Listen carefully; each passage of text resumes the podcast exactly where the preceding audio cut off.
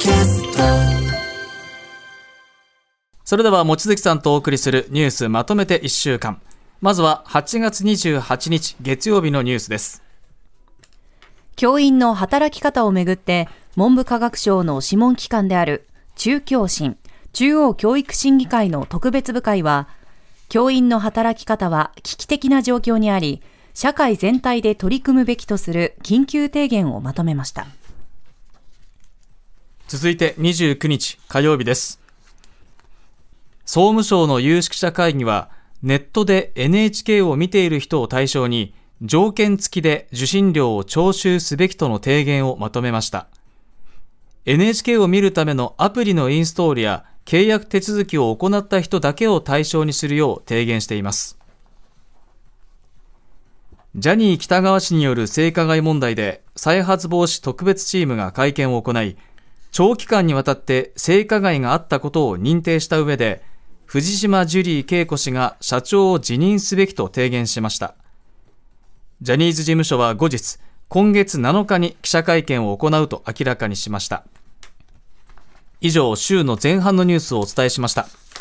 さてまず望月さんにコメントをしていただきますのは月曜日のニュースですね。中教審先生の働き方に関してですね。はい、はい、あのまあ働き方あの一人一人の先生方のまあ労働時間すごく長くなっていて、あの、やらなければならない業務も非常に広範になっていて、で、今その帰結として具体的に出てきているのが本当に一つ一つのその小学校とか中学校で本当に先生がもう足りなくなっていて、うん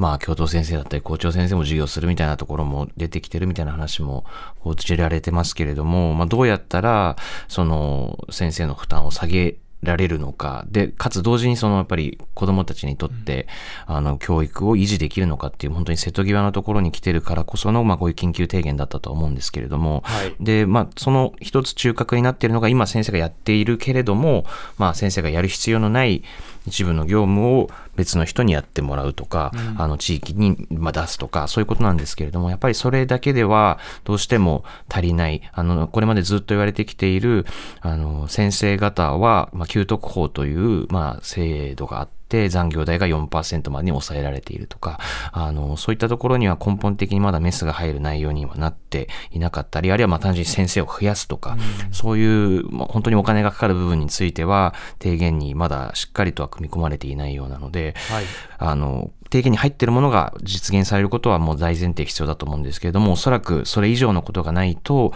子供たちにとって本当に必要な教育環境っていうのが整うのかっていうのは少し不安な内容でもあるのかなというふうに思っています。そうですよね。負担を減らすという意味で、人をそこにまた追加したら、はい、そこの人に対する人件費もどうするんだっていう問題もありますし。そうですね。まあ、例えば部活動とかですと、先生がある意味その、もう本当に払われてないような残業代の中で、えー、まあ、サービス残業みたいな形でやってきてるわけですけれども、それをじゃあ地域移行しましょうっていう話があるけれども、うん、じゃあその地域移行した先の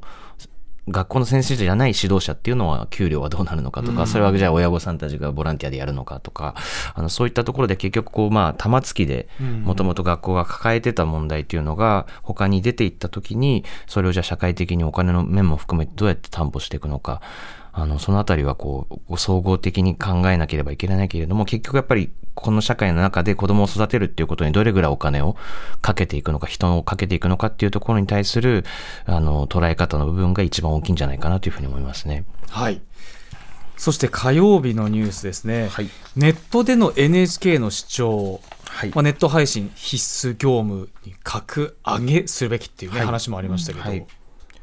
これもさっきの教育の話ともしかしたら少し似てるところがあるかもしれないですね。結局 NHK っていうものが社会の中でなんで必要なのか、どういうものなのかっていうことが、この、まあ、テレビを見る人が少しずつ減ってたり、あるいは NHK の放送と、まあ、民放の放送が、まあ、かなり似てる部分があったりとかする中で、えー、何のためにあるのかっていうことを必ずしもすっと理解できない人が、まあ理解できないというか、まあしない人が増えてきている中で、あの、どういうふうにこう、お金の集め方、放送のあり方っていうものを変えていかなきゃいけないのかっていうところに、まあ、向かい合ってるんだと思うんですね。大きな意味で言うと。で、その中で、まあ、ネットを本来業務に、まあ、入れて、かつそこと組み合わせた形で、そのお金の徴収をしていくっていうことが、まあ、案になったわけですけれども、結局それは、案として政府側が仮にそれを進めようとしても、最終的には、まあ、市民の側が、それに対して、まあ、そうだよねと。そそれぐらいして NHK をやっぱり社会的に維持するっていうことに納得感があるよねっていうところに行かないと、はい、あの、支持が得られずに、まあ、絵に描いた餅になってしまうというふうに思いますので、やっぱりこう NHK が他の民放と違って、NHK だからこそできることが何なのかっていうことを社会の中でどういうふうに打ち出していけるのかっていうことが、本質的には問われるんじゃないかなというふうに思います。はい。あと線引きもこれ難しいですよね。難しいですよね。今そのネットでね、アプリをインストールしたらとかっていう案が、あの、この有識者会議から出てきてますけれども、まあ、それ言われたらアプリインストールしないよっていう人もすごく出てきてしまいそうですし、こう、なかなかどこでお金を、まあ、ほとんど強制に近い形で徴収する人の線を引くのかっていうのは、これから具体的に議論になっていくときにはかなりこう、揉めるというか、あの、なるんじゃないかなという感じはしますよね。金額面もそうですし、はい、じゃあ、アンインストールしたら、そうですね。それ、それでいいのかとか、まあ、来月から払わなくていいのかとか、なかなか難しいですよね、そのあたりの。いろいろと突っ込みどころまだありますよね。はいただ主戦場がやっぱりネットになってきているっていうこの動きですね、動きの一つですね。はい、そして同じく火曜日のニュースですけれども、はい、えー、ジャニーズの性加害問題ですね、特別チームが会見を行いました。はい。あの、えっ、ー、と、この会見、あの、リアルタイムで私も見てたんですけれども、まあ、多くの方があのそういう感想を持たれたかもしれないですが、やはりあの非常に直接的に、うん、あの性加害、被害の、まあ、様態も含めて、えー、はっきりと認定していたことに、あのまあ、驚いたというか、まあ、つまりそれは驚いたというのはあの、そういう事実があっただろうということについて驚いたというよりは、やはりこのあのチームがあの力強く認定したということに非常に意味があると思ったので、そういう意味で非常に驚きました。あのやっぱりこれまでその被害を訴えてきた方お、おそらくその被害者全体の中で言えば、本当にまあ限られた方たちだと思うんですけれども、そのまあ顔を出したり声を上げた人たちが、いや、そんなこと本当はなかったんじゃないのとか、そういう形でまあインターネットなどで本当に多くの誹謗中傷を受けてきたと思うんですね。で、そのやっぱり根源には、まあ、ジャニーズ事務所側がそういうことを認めてこなかったということがあった中で、まあ、そこが一応指名したチームから、いや、もう明らかに長期間にわたって非常に多くの人数に対して、あの、加害が行われていたことを、まあ、認定しますということで言ったというのは、本当にこう、まあ、転機になる、非常に大きな出来事だったと思います。で、ジャニーズ事務所に対しても、もちろんその、社長を辞任すべきというような形での提言を出してるんですけれども、やっぱり一番最初にすべきことは、その加害を認めて謝罪すると。まあ、それがとにかく全ての出発点になる一番最初の土台のところですよというふうに言っているのも、非常にやっぱり大きな。なので、まあ、7日に会見があるというふうにされてますけれども、そこで、まあ、ジャニーズ事務所が、いや、なんか特別チームは言ってるけど私たちは認めませんと、まあならないと思うんですけども、ちゃんとこう事実を認めるコメントを出すということが非常に重要なんじゃないかなと思います。はい、事務所が来週ですね、7日に会見を行うということです。ここまで今週前半のニュースでした。続いて週の後半31日木曜日のニュースです。そごう・西武の労働組合によるストライキで西武池袋本店は朝から全館で臨時休業となりました一方セブンアイ・ホールディングスは翌日そごう・西武の売却を完了しました以上週の後半のニュースをお伝えしました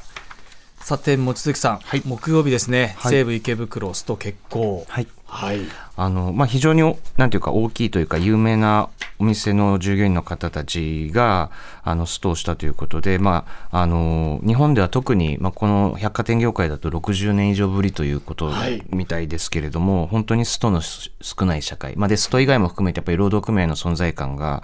あの非常に低いというかなかなかこう感じづらいと思ってらっしゃる方も多いと思うんですけども、その中でまあ、こう、たくさん報道もされて、こういうストというものが見えたっていうのは、うん、一つすごくまあ大きな出来事だったんじゃないかなと思います。で、まあ、この、労働組合の方々たちが直接的に要求をしていた、あの、アメリカの投資ファンドへの売却というものは、まあ、起こってしまう、売却をやめてくれっていうのはまあ起こってしまったんですけれども、うんはい、あの、その、雇用を維持するとか、そういうことについては、まあ、引き続き、まあ、新しく変わった株主に対して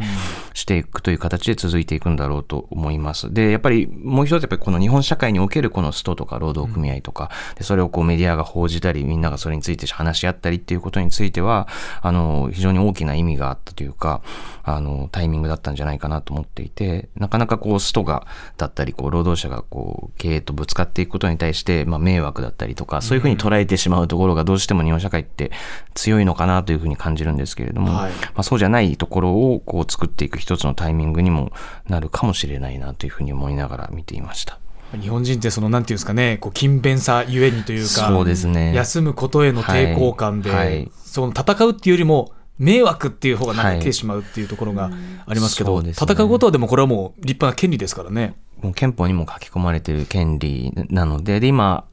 アメリカでもそのハリウッドで、うん。あの、ストライキをして、そこに有名な俳優さんとかが一緒に参加してとか、やっぱりそういうこう、文化というか国によってかなりこう捉え方が違うので、日本の今のあり方は必ずしも、なんていうか、普通ではないというか、そうじゃないあり方っていうのもあり得るっていうことも、あの、念頭に置きながらこういうニュースを見ていくっていうのも大事かなと思います。はい。まあ、最大限の雇用維持というところに対して、その姿をしっかり示してほしいっていう、この